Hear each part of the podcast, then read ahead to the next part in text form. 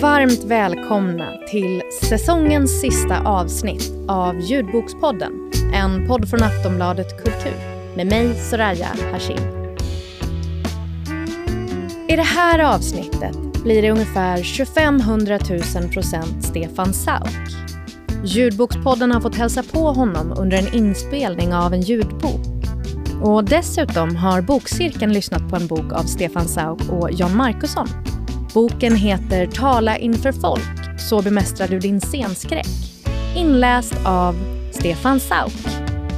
Tänk att du står där på scenen och ska beskriva ett ämne. Lamporna lyser på dig och publiken tittar bara på dig. Oavsett om du är en människa som älskar uppmärksamhet eller en som inte vill dra blickar till dig så kommer det att synas här. Hela framträdandet avslöjar på något sätt vem du är och hur du ställer dig till andra människor, vilken roll du har i gruppen eller flocken. Välkommen till Ljudbokspodden.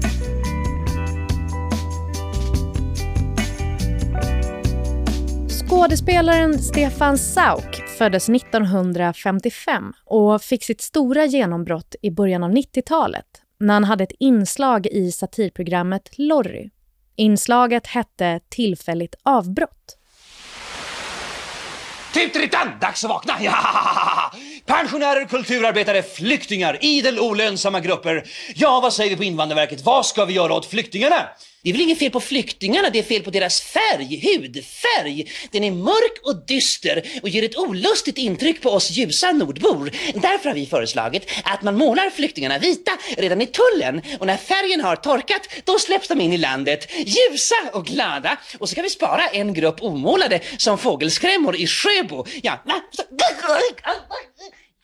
Sen dess har han medverkat i flera filmer, tv-serier och pjäser.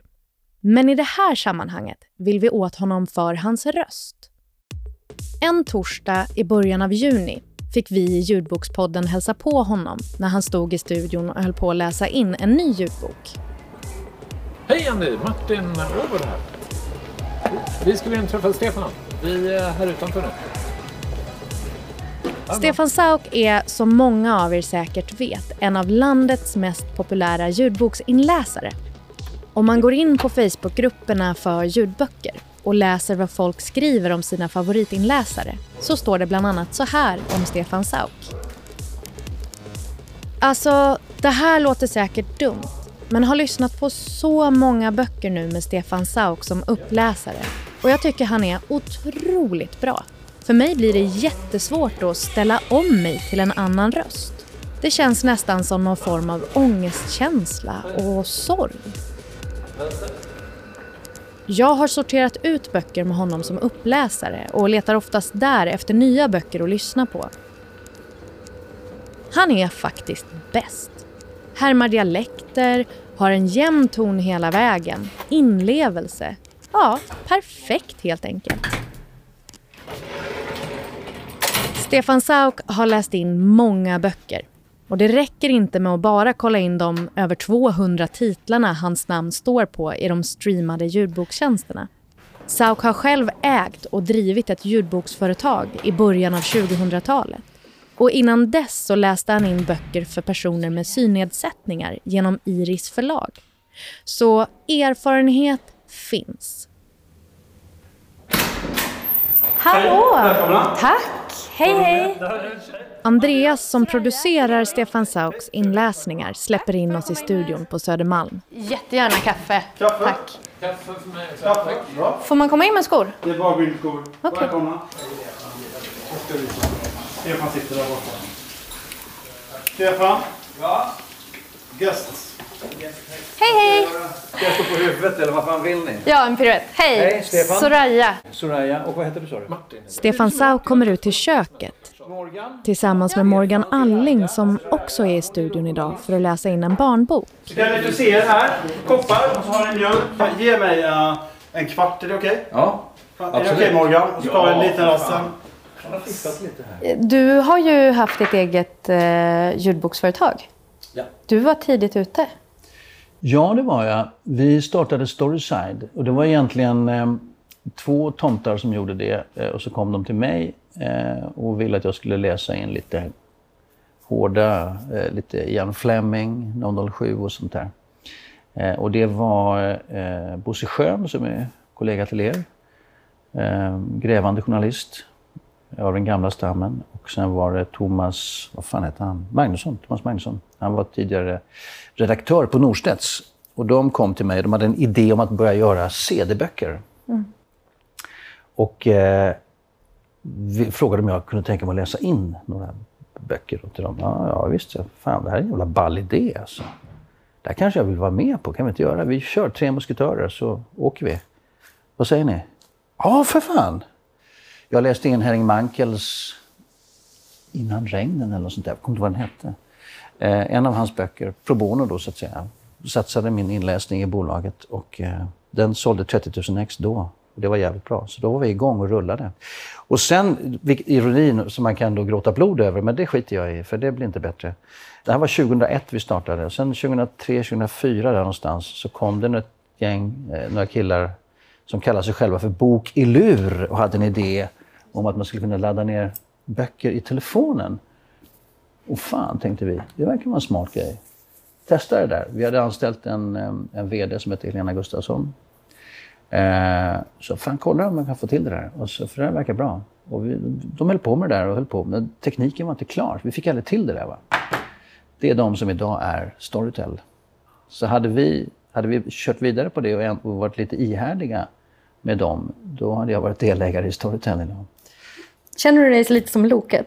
Du vet det här med att han... Nej, det gör jag faktiskt inte. För han var, han var lite korkad. Jag kan inte säga att vi var korkade. Nej. Jag kan bara säga att vi var, vi, det, det rann lite grann ut i sanden därför att tekniken fanns inte där. Det fanns inget we had no option. Han hade ett val. Det eller det. Vill du ha royalty eller vill du ha... Nej. Du, jag ska ha eh, en summa, vet du. Det har, så har det alltid varit, vet du. Jag ska ha en summa, va? och den ska vara jävligt stor. Nej, men så, det var ju loket. Va? Vi var, det, vi höll på med var ju någonting helt annat. Det tog sex sju år för, för eh, förlagen att komma ikapp verkligheten. Och då var ju vår affärsidé obsolet så att säga. Då hade de kommit ikapp och sen hade författarna lärt sig att de skulle sälja tårtbitar av sina rättigheter. Filmrättighet, ljudbok, hardpaper, pocket. Författarna tjänade på det, vilket var bra. Eh, och vi fick lite så här, vad gör vi nu? Nu har vi liksom gått så här hela tiden, men nu planar det här uppe. Och vi kan hålla på här, men ska, ska vi inte vidare liksom? Och det var en, en tjej på kansliet som sa att, nej men vad fan, varför säljer ni inte? Hur kändes det då? Ja, det var rätt okej faktiskt. Det var helt okej. Jag fick en liten påse pengar, det var inte så mycket eh, att hurra för. Det, är inte någon sån här rikt... det var ju liksom ingen exit som man var klar sen. Utan det var så att man kunde göra lite resor och unna sig lite blodpudding och sådär. Men mer var det inte. Men du har ju fortsatt läsa in. Ja. Eh, vet du hur många titlar du har läst in? Nej. Vet du? Jag har sökt och sökt, men eh, eftersom det inte går att hitta vad, Iris, vad du har gjort på Iris förlag riktigt. Ja, det är inte så Eh. många så att... Så, men det är ju över 200 titlar av de som finns på ljudbokstjänsterna nu. Är det så? Ja, ja. Shit. ja. Herregud. Don't mention. Det var ju för mig liksom en sidogrej så här va, som jag tyckte var kul att göra. kom någon kul författare som man liksom, "Ah, det här är bra. Ja men det här kan jag göra. Men jag vill inte hålla på med det hela tiden. Sen kom coronan och den här lilla sido, sidewindern här, den liksom bara... Som en stor jävla heffaklump. Så att, lucky me så satt jag ju hela förra året i min, dels min studio hemma och dels här uppe och läste. Så att eh, hundarna fick inte tillfälle att pinka på mig ännu. I mean. Men du lyssnar inte själv på ljudböcker? Nej, Varför då? fan jag hinner inte. Däremot lyssnar jag väldigt mycket på do- dokumentärer. Det är de jag klarar av att lyssna på. Och det finns några som jag inte pallar. Jag stänger av direkt. Vad är det som gör att du stänger av då? Det är för att de, den som journalisten i fråga inte kan tala. De, de kan inte huvudord. Det, det, det, och det, det, är, det är Sveriges Radio. Jag menar både ettan och trean. Alltså det, men framförallt eh, P1. Liksom som, som, eh, det finns vissa som inte har lärt sig vad huvudord är. Utan jag står här nu framför den här byggnaden. Men med huvudord så menar du det, liksom, det som är fokuset i meningen helt enkelt? Du, är du bekant med, med ordet huvudord? Jag har inte hört det förut, men det låter... Du har inte hört det förut? Nej. Nej. Det är, ett väldigt, det är väldigt viktigt när man talar. Ska vi gå på bio? Ska vi gå på bio? En betydelse. Ska vi gå på bio? Ska vi gå på bio? Tre olika betydelser. En lång mening så har du essensen av en mening. är ju you gotta catch. Vad handlar den om? Vad är det du vill säga? Man kan ställa sig en fråga. Eh, så får man klart för sig vad som är huvudordet. Kalle har blå hatt på sig. Vad har Kalle på sig? Blå hatt. Alltså blå hatt är viktigt. Han har en blå hatt på sig. Tänker du så på varje mening? Absolut inte. Det bara sitter i ryggraden på något sätt? Det sitter i märgen. På mig gör det det. Gör, det gör det på alla människor som pratar normalt. Vad är det som gör då att vissa pratar på det andra sättet tror du? Har ingen aning. Jag tror att det är en brist på utbildning, jag tror att det är en brist på kravställning, jag tror att det är en brist på en jävla massa saker. Och sen tror jag också att det finns en... eh, en man märker en del journalister som pratar i radio att de liksom lägger på sig någonting för att verka på något sätt. De ska liksom, nu är jag journalisten som ska tala i radio. Och så börjar de. Och så märker man att Men vad tänker du då ehm, när man då läser in ljudböcker? Vad, vilka kompetenser tänker du krävs för att man ska kunna göra det på ett bra sätt? Ja, du måste ju behärska din röst på något sätt, annars lär du ju bli hes efter ett tag. Du måste, eh, och det, behöver, det, har, det har alla människor by nature också. Eh, skådespelare har ju det by nature, plus att de har lärt sig också. Du sa här tidigare att ni talar alla med magstöd här. Ehm, alla danskar, alla danskar talar med magstöd i så fall. De ligger alltid ett hög... litet, ja ja, eller tyskar. Vi svenskar, vi har ju, det finns ett en, ett kulturellt eh, hem, hemsko. Vi, vi talar gärna lite grann för vi vill inte sticka ut så mycket, så vi, vi, vi pratar lite försiktigt. Och man vill vara lite försiktig. Jag menar, jag studsade ju på arslet. Jag var i Köpenhamn eh, mellandagarna för ett gäng år sedan och eh, på natten skulle jag hem från en krog med, med ett kvinnligt sällskap. Och så går vi där och så har vi en 7-Eleven-affär där borta. Det låter som att det är världens slagsmål där inne. Och jag tänker shit alltså, här är vi lite utsatta. Eh, vad har hon på sig? Shit, hon har höga klackar. Hon kan inte springa så bra. Eh, ja, ja, vi får se hur det går. Så tittar man liksom. Då ser man, nej men det var fel, det var inget slagsmål. Det var ett gäng danskar som kände varandra, hade skittrevligt. Vad fan, inget slagsmål där inne? Ja, ja, för helvete!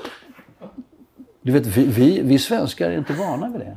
Vi på, i, från Göteborg är det, men annars så... Ja, du, vad fan är det frågan om? Du Ronny, jag ställer mig här på denna sidan gatan. Är du från Göteborg eller? Ja. Hörs inte. Nej, jag vet. Det hörs bara när jag blir full eller arg. Full eller arg? Okej. Vad är det för fel på dig nu då? Ska du liksom... Varken full eller arg. Fan, Men det vad tycker du själv? Du sa så här att det man behöver vara bra på är liksom någon slags kontroll över sin röst så att man inte blir trött. Är det Det någonting finns, mer? ja, det finns Förutom verkligen någonting mer. Det där också. är det enklaste. Det andra det är ju att du måste ha en läsförståelse. Du måste begripa vad du läser. Om jag förstår vad jag läser, Mm. då får du känslan. Då förmedlar jag författarens känsla. Om jag inte förstår vad jag läser, då läser jag orden. Och du som lyssnare förstår orden, men det blir en process att, aha, okej. Det är kanske så författaren menar, eller så, eller si. Ah, ja, okej, nu fattar jag. Och sen finns det lite olika skolor. Eh, några tycker att man ska läsa, och det är oftast lite kulturbriffer, eh, som tycker att man ska läsa neutralt. Man ska inte färga alls. Jag tycker det är så jävla tråkigt så jag gör inte det. Jag liksom bara av självbevarelsedrift eh, lägger lite energi, lite känsla och lite engagemang i det jag läser. Och är det så att det finns utrymme för att göra en karaktär så färgar jag det lite grann, kanske åt något håll. Det kan till och med bli en göteborgare. Hur långt vågar du gå i det då? Jag går skitlångt. Hur långt har du gått? Jag har gått väldigt långt till eh, en bok som heter Rapsbaggarna. Ja, s- stör jag i arbetet? Adenkrans föser ner hatten mot nacken och kliar sig i pannan. Nej, för tusan. eh, Albert och jag, vi tittar bara över verktygen. Vi tänkte vi skulle se över huset innan vintern. Ja, ja, eh, ja. behöver ni trävirke eller annat material så är det bara att, ta för sig hemma vid godset. Eh, där blev vi över till att bygga fyra hus när vi reparerade ladorna. Ja, eh, eh, så var det. Han skrattade sitt bullriga skratt och även bröderna Andersson skrattade gott. Är det så nu då, liksom, i och med att du har läst in så många ljudböcker och är en auktoritet på det, att, att när författarna då får dig som inläsare så vet de lite grann vad de får? Så att du kan ta de riskerna, du kan göra det? Jag tar absolut de riskerna. Ja. Jag gör precis som jag vill. Har det hänt någon gång att någon har kommit tillbaka och bara, Nej, bror nej. det här funkar inte? Nej. Ska vi testa att läsa in lite? Let's do it. Ja, vad kul! Ska jag ha med mig den här då? Stefan leder oss in i den lilla studion medan Morgan Alling passar på att ta en paus. Morgan har suttit på en ergonomisk kontorsstol, men den vill inte Stefan sitta på. Han vill ha en mer rejäl konferensstol. Du får nästan sätta in min stol Anders, så, så att jag blir liksom som jag brukar sitta. Här är också en skillnad. Kom för sig. Va, Har du en egen stol? Ja, så här är det. De flesta inläsarna sitter och myser så här.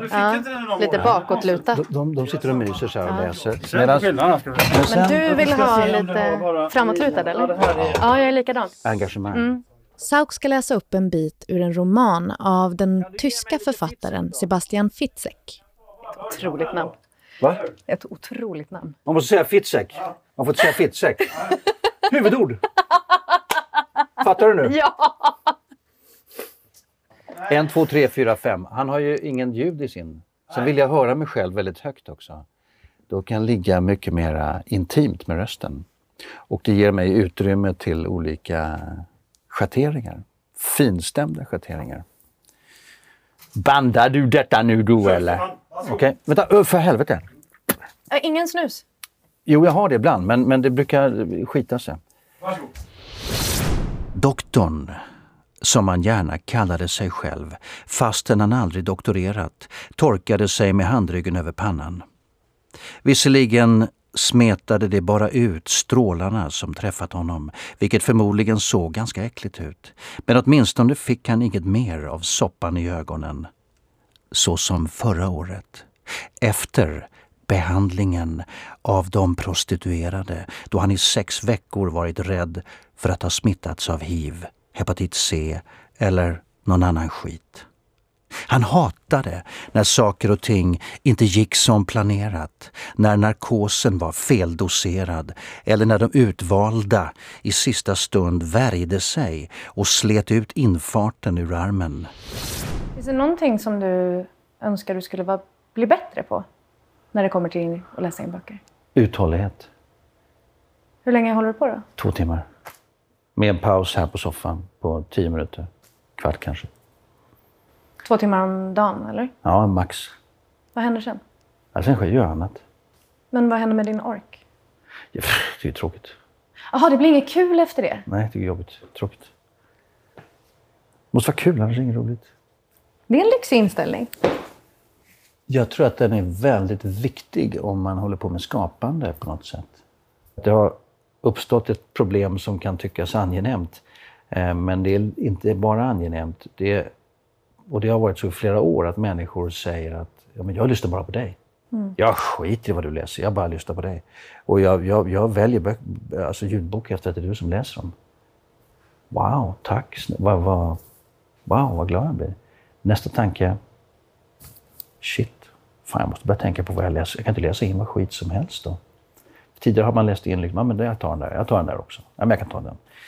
Nu är det så här, hmm, vad är det här för bok? Därför jag märkte att förlagen började kasta debutanter på mig. Eh, och där man upptäcker att, whoops, det här är inget bra. Och jag har till och med avbrutit en inläsning när jag tyckte de hade slarvat för mycket. Så jag tycker det är bättre. Nej, jag, Vad första- händer då?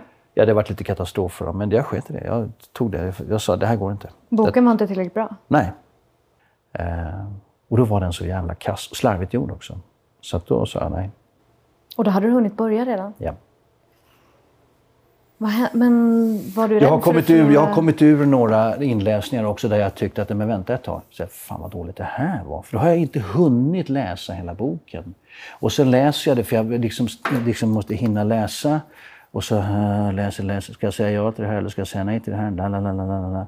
Jo, men vad fan, det här verkar väl okej. Ja, men vad fan, vi kör. Så kommer man in i studion eller hemma hos mig och så sätter man sig och läser. Och så märker man, fan vilket yxigt språk. Och det som jag tyckte var bra är ju egentligen töntigt. Mm. Blir du inte rädd för att de ska bli sura på dig? De är redan, många är redan sura på mig. De tycker att jag är för dyr och jag får inte så mycket förfrågningar som jag borde få för att jag är för dyr. Men det skiter jag i. Jag, Det går runt ändå? det går inte ändå. Så du har råd att vara som du är, helt enkelt? Ja. Ja. Det är inte så att jag är shitload of money, så jag har en massa håll käften-pengar på banken, för det har jag inte. Men, men eh, hundarna pinkar inte heller på mig, så att, så att jag, jag kan tacka nej. Så det gör jag, när jag tycker att det inte är bra. Det måste jag göra. Det är också varumärkesvårdande, som man säger i en annan värld. Eh, Men det är väl också som du säger det här att då har ju du också ett ansvar gentemot lyssnarna som följer dig i Exakt. vad du ger dem. Exakt! Det, för det är, det är att ta ansvar för de, de som gillar det jag gör. Har, har du sett kommentarerna på internet? Dina fans, liksom, vad de skriver? Nej. Du är ju väldigt, väldigt populär. Ja, Jag har förstått det. Det är jätteroligt. Jag, är- det, jag, jag får hälsa och tacka och krama alla som skriver vänligt om mina inläsningar. Och det gör jag med all min kärlek. På riktigt. Verkligen. Jag blir rörd och glad på riktigt av det. Så är det. Tack så jättemycket för att vi fick komma och träffa dig. Ja, det var jävla hassel om det, men Fy fan. Bra åt.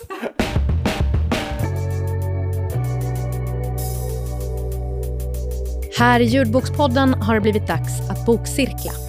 Veckans panel består av Aftonbladets breakingchef Hanna Olsson Berg och kulturredaktör Anna Andersson. Hallå! Hej! Hej! Hur mår ni? Bra, det är fint tack. Ni ser soliga ut. Ni har Ja, fått vi har båda färg. varit hemma i Norrland konstaterade vi nyss, alldeles i dagarna, så vi är glada. Mm. Vi är Ni, på, på olika delar av Norrland ska vi säga. ni ser Men- ut att ha ro i kroppen. Vad Mm. Veckans bok är Stefan Sauk och Jan Markussons bok Tala inför folk. Så bemästrar du din scenskräck. Inläst av Stefan Sauk. Vi ska lyssna lite om boken innan vi kör igång. Tala inför folk, så bemästrar du din scenskräck kom ut 2017 och är skriven av Stefan Sauk och Jan Markusson som är professor och hjärnforskare. Eftersom ni redan vet allt om Stefan Sauk så ska ni få veta lite mer om Jan Markusson. Han är överläkare vid minnesmottagningen på Universitetssjukhuset i Linköping och undervisar om hjärnans intellektuella och emotionella funktioner. Han har en psykoterapimottagning och är medförfattare till en bok om Alzheimers sjukdom. Boken Tala inför folk kom till efter att Sauk och Markusson lärt känna varandra på ett evenemang där de båda var inbjudna som just talare. Och de började samtala om rädslan att tala inför folk. Det här samtalet utvecklades så småningom till en bok där de försöker reda ut vad som händer i oss när vi talar inför andra, hur vi kan bli bättre och hur vi kan utvecklas kommunikationsmässigt genom att använda oss av biologiska fakta, egna erfarenheter och konkreta tips. Boken är tre timmar lång och inläst av Sauk själv. Vad har ni för relation till Stefan Sauk? Oj, vilken speciell fråga. Mm. Ehm, Men där är den. Ja, men jag tycker ju i grund och botten att han är en sån klassisk svensk skådespelare som jag liksom ändå alltid blir upplivad av att se i offentligheten också. Han piggar alltid upp så här. Stjärnorna på slottet, man vet att det blir röj när Stefan Sauk kommer in. Mm. Eh, Han är en karaktär. Han är en karaktär. Och han är ju i grunden också en väldigt eh, begåvad skådespelare. Sen har han ju blivit lite mer än så med sin Facebook-sida. Mm. Han Ja. har ju en YouTube-kanal som han kallar för Sauktube. Just det. Eh, där man kan se vad han tycker och tänker om munskydd, vaccinering, han eh, ja, tycker Mm. saker. Mm. Det där har jag mest noterat lite grann i ögonvrån, men jag är ju så gammal så jag kommer ihåg honom från Lorry. Jag vet inte om det var hans genombrott, men han Jo. gjorde de här tillfälligt avbrott. Precis. De kommer faktiskt jag ihåg. Och jag menar, han var ju väldigt agiterande då också, fast kanske från en annan flank än han är idag. Mm. Så att ni har inte stenkoll på var han befinner sig idag, Mm. men ändå. Men, Men- han befinner han- sig kan man säga. Han befinner sig. Han är en internetagitator idag verkligen och har en jättestor fanbase och säger eh, mycket saker som folk håller med om tror jag. Mm. Det tror jag nog. Jag hittade ett klipp på när Jan Markusson och Stefan Sauk ska prata om den här boken när den lanserades eh, 2017. De är på Bokmässan och ska upp på en scen och det här klippet är det här är Stefan Sauk being Stefan Sauk. Eh, ja, vi lyssnar där. är Jan Markusson och Stefan Sauk. Välkomna. Tack. Tackar. Eh, hör alla mig? Längst bak också. En, två, tre. Jambo, jambo bwana, habari gani, muzuri sana, oh, wageni wakaribishwa Kenya yetu, hakuna matata, Botswana nchi yetu, hakuna matata. Vers två. Uh. Så. Oj, oj, oj. Var bara för att skapa lite, det är sånt bös här i den här hallen så att få lite, lite, lite koncentration här, lite uppmärksamhet. Eh, Hallå, titta på mig, jag är här nu, jag har kommit. Där kan man säga att han lägger ju ribban också, när det ska handla om att prata offentligt. Ja, ja. Kolla, otroligt bekväm han är med sig själv. ja, Stefan är i rummet. Ja, målbild. Japp. Eftersom den här boken ändå handlar om att försöka hjälpa läsaren med ett specifikt problem, nämligen scenskräck eller ja, svårt att prata inför folk, så, så tänker jag att vi behöver prata lite om liksom, era ingångar in i det ämnet. Var var ni innan ni började läsa den här boken? Har ni scenskräck eller tycker det är jobbigt att prata inför folk? Eh, nej, jag har inte scenskräck. Sen tycker, är jag ju inte superbekväm. Eh, det är jag inte. Men jag har, nej, jag har inte scenskräck. Jag pratar inför folk utan problem. Ja, jag är ju tvärtom någon form av eh, scendragning, scendrag på säga. Nej men jag, eh, jag älskar att stå på scen och jag älskar att hålla i möten och eh, hålla tal och så här, man får stoppa mig från att hålla tal. Du håller ju möte här på Aftonbladet varje morgon. Ja, och jag är också en gammal eh, teaterapa liksom verkligen, som Mm. eh, gillar det och har gått i lite sån här eh, röstcoachning också. Jag vet inte om det hörs, men, eh, men jag har lärt mig såna här, eh, såna här tricks som det också är gott om i boken, hur man ska liksom nå ut och så. Ja. Så jag är intresserad av ämnet. Ja, nej men det, det är ju jätteintressant. Jag, jag har nog pratat inför folk i, jag tror det är 20 år nu som jag har stått liksom på scen Konstant. och pladdrat. Konstant pladder från den här truten. Så jag har inte heller några problem med att stå på scen och därför kanske inte vi egentligen är målgruppen Nej. för den här boken. Men vi har i alla fall läst den. Tycker ni att Stefan och Jan lyckas med sitt mål att göra eh, möten och kommunikation mer effektiv och framgångsrik?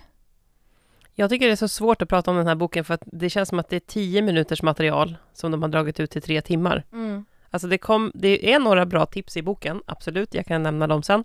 Men eh, den, det är väldigt mycket upprepning. Det är ju samma teknik som man använder vid vad man än ska göra inför folk. Alltså, jag tänker också att det är så samma saker som kommer igen eh, som de senaste 10-15 åren i självhjälpsböcker. Alltså gud vad jag är trött på evolutionen. Det här pratar om så här, åh vi är fortfarande samma varelser som vi var på savannen, fly eller slåss. Alltså allt det där man bara snark, Ja, inte igen. Och även där självkänsla, självförtroende, vad är skillnaden? Man bara, åh herregud, är det någon som inte vet det vid det här laget? Men det kanske det är. Men Ja. det är ju väldigt mycket, liksom, man har hört det förr. Är man det minsta intresserad av det här så har man hört det mesta förr. Sen håller jag med om att det finns absolut konkreta tips. Och jag tänkte på att, jag, som jag sa tidigare, jag är inte en person med scenskräck. Samtidigt, så här, om jag ska hålla ett tal, vilket jag gör ibland, så, här, så är jag ju ändå jag får ju hjärtklappning och blir jättenervös Mm. precis innan och så tänker jag så här, jag, jag kanske inte alls är bra på det här. Mm. Så det var ju skönt att höra till exempel, att det är ju helt normalt Mm. att även om man inte har scenskräck så får Så man ju får man ett påslag. påslag. Ja, liksom. och det är ja, skönt också, exakt. tycker jag. Det ska vara så. Ja, nej jag tänker, jag vet inte om vi ska prata målgrupp kanske, men jag tänker att det kanske finns en viss sorts, nu kanske jag är fördomsfull, jag tänker mig att det är män Mm. som vill ha de här vetenskapliga, nu gör jag så här luftcitattecken, de, de, de lyssnar inte om det inte är evidensbaserat. De måste höra hela det här, det beror på att vi en gång vandrade på savannen och vi är samma biologiska varelser. Ja, Bla, bla, bla. ja. De kanske inte tror på det annars. Jag vill ju bara ha tipsen. Mm. Jag behöver inte veta att det beror på att jag en gång vandrade på savannen. Nej, jag förstår. Att du har en människokropp, det är du medveten om Ja, ändå. exakt. Mm. Och att den är sprungen ur evolutionen. Vi fattar det. Ja. Ja.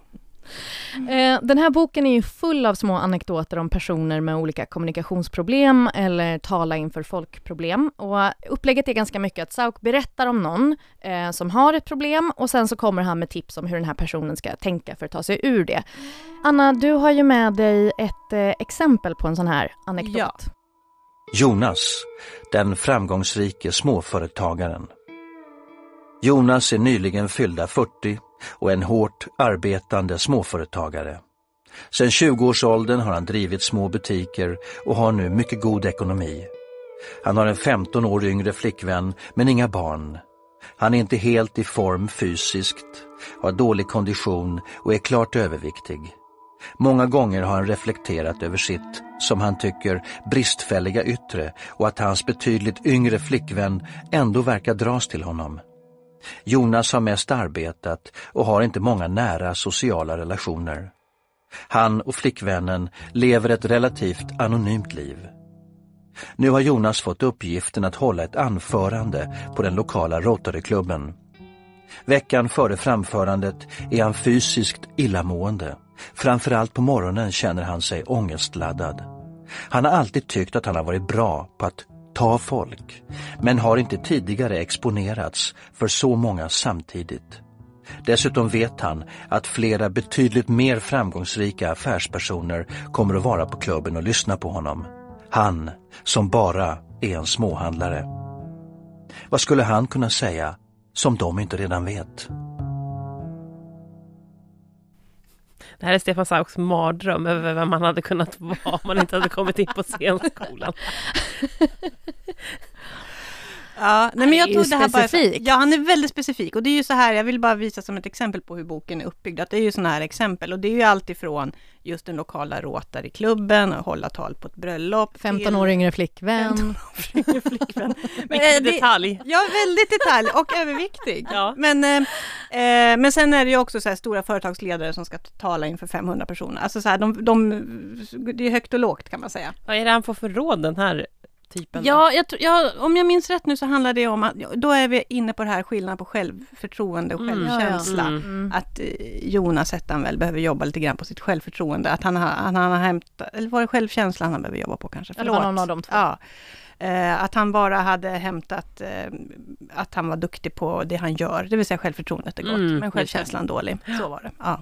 Så att han behöver jobba på det. Mm. Det är det är mycket av den, att liksom, om man har en trygg anknytning Ja, då ja exakt. Har man att för att stå tack på för scen. att du säger det, för det är ytterligare en sån här otroligt populär eh, teori, anknytningsteori, Mm. kommer Ja. också in i det här. De, det är verkligen så här, allting vi har pratat om i 15 år stoppar de in lite här. Liksom. Ja, precis. Eh, som av en händelse har ju du, Hanna, med dig ett klipp när Stefan ger en lösning, fast på ett annat problem. Eh, kommer du ihåg vad problemformuleringen var? Nej. Men här kommer lösningen. Här kommer lösningen. Det var någon som var orolig för att tala inför folk. Stefan tipsar. Vad har du att vara nervös för, Caroline? Det handlar bara om psykologi, prestation och ambition. Man måste passa sig för ambitionen. Den dödar och gör att vi inte kan vara oss själva. Och jantelagen, detta att vi inte ska tro att vi är något. Jag menar, att bara gå upprätt i Sverige är ju en provokation. Tänk istället att du räcker till precis som du är. Du kan ditt ämne, du har repeterat, det räcker. Det är först när du struntar i duktigheten som det blir bra.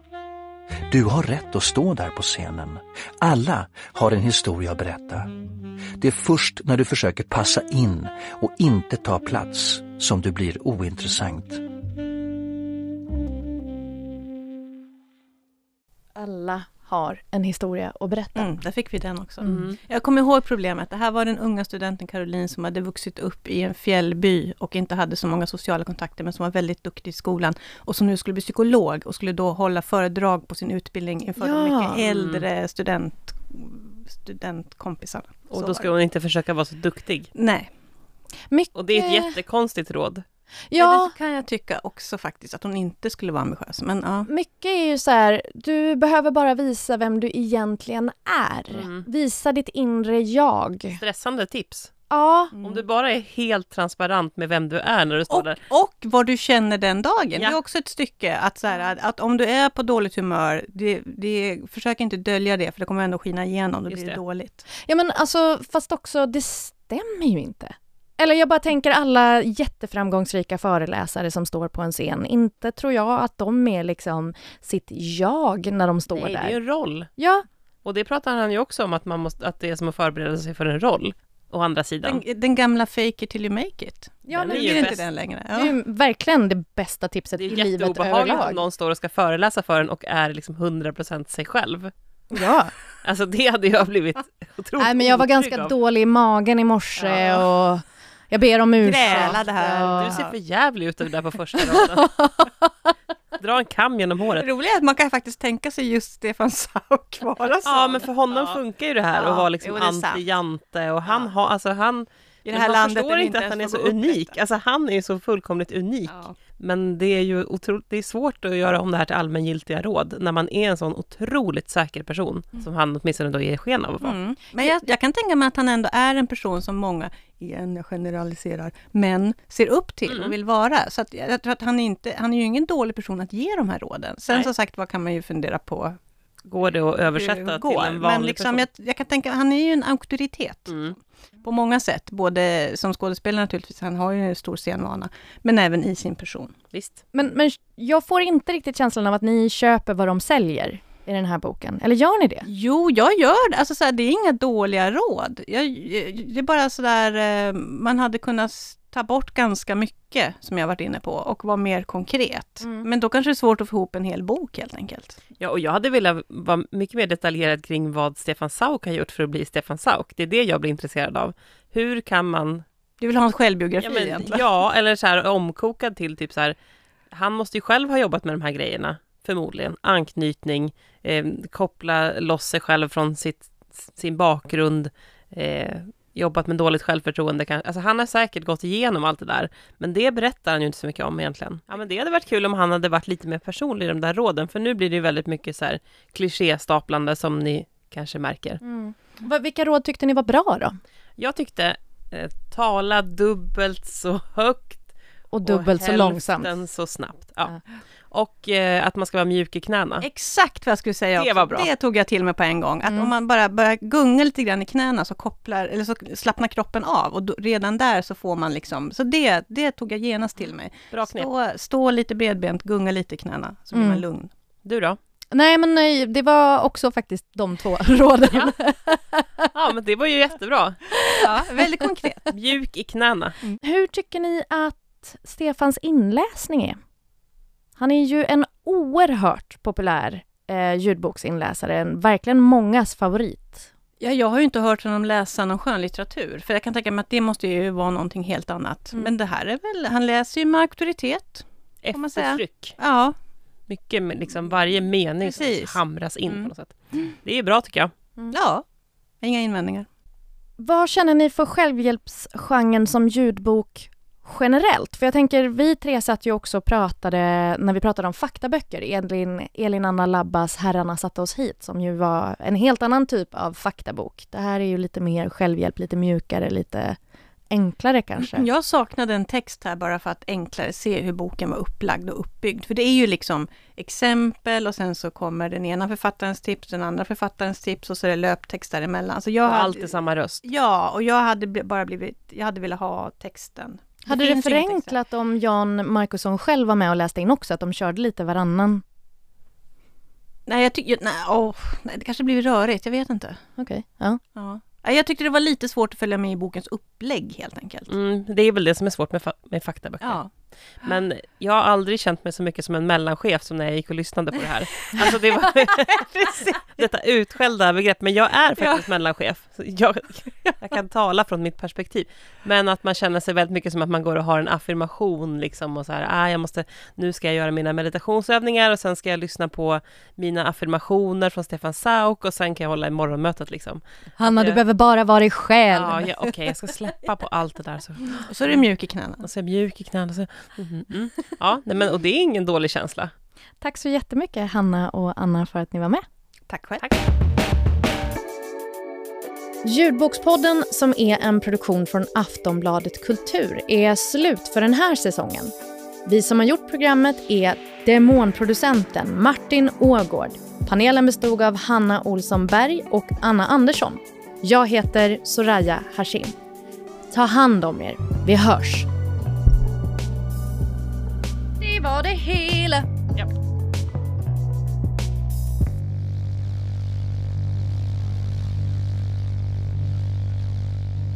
Du har lyssnat på en podcast från Aftonbladet. Ansvarig utgivare är Lena K Samuelsson.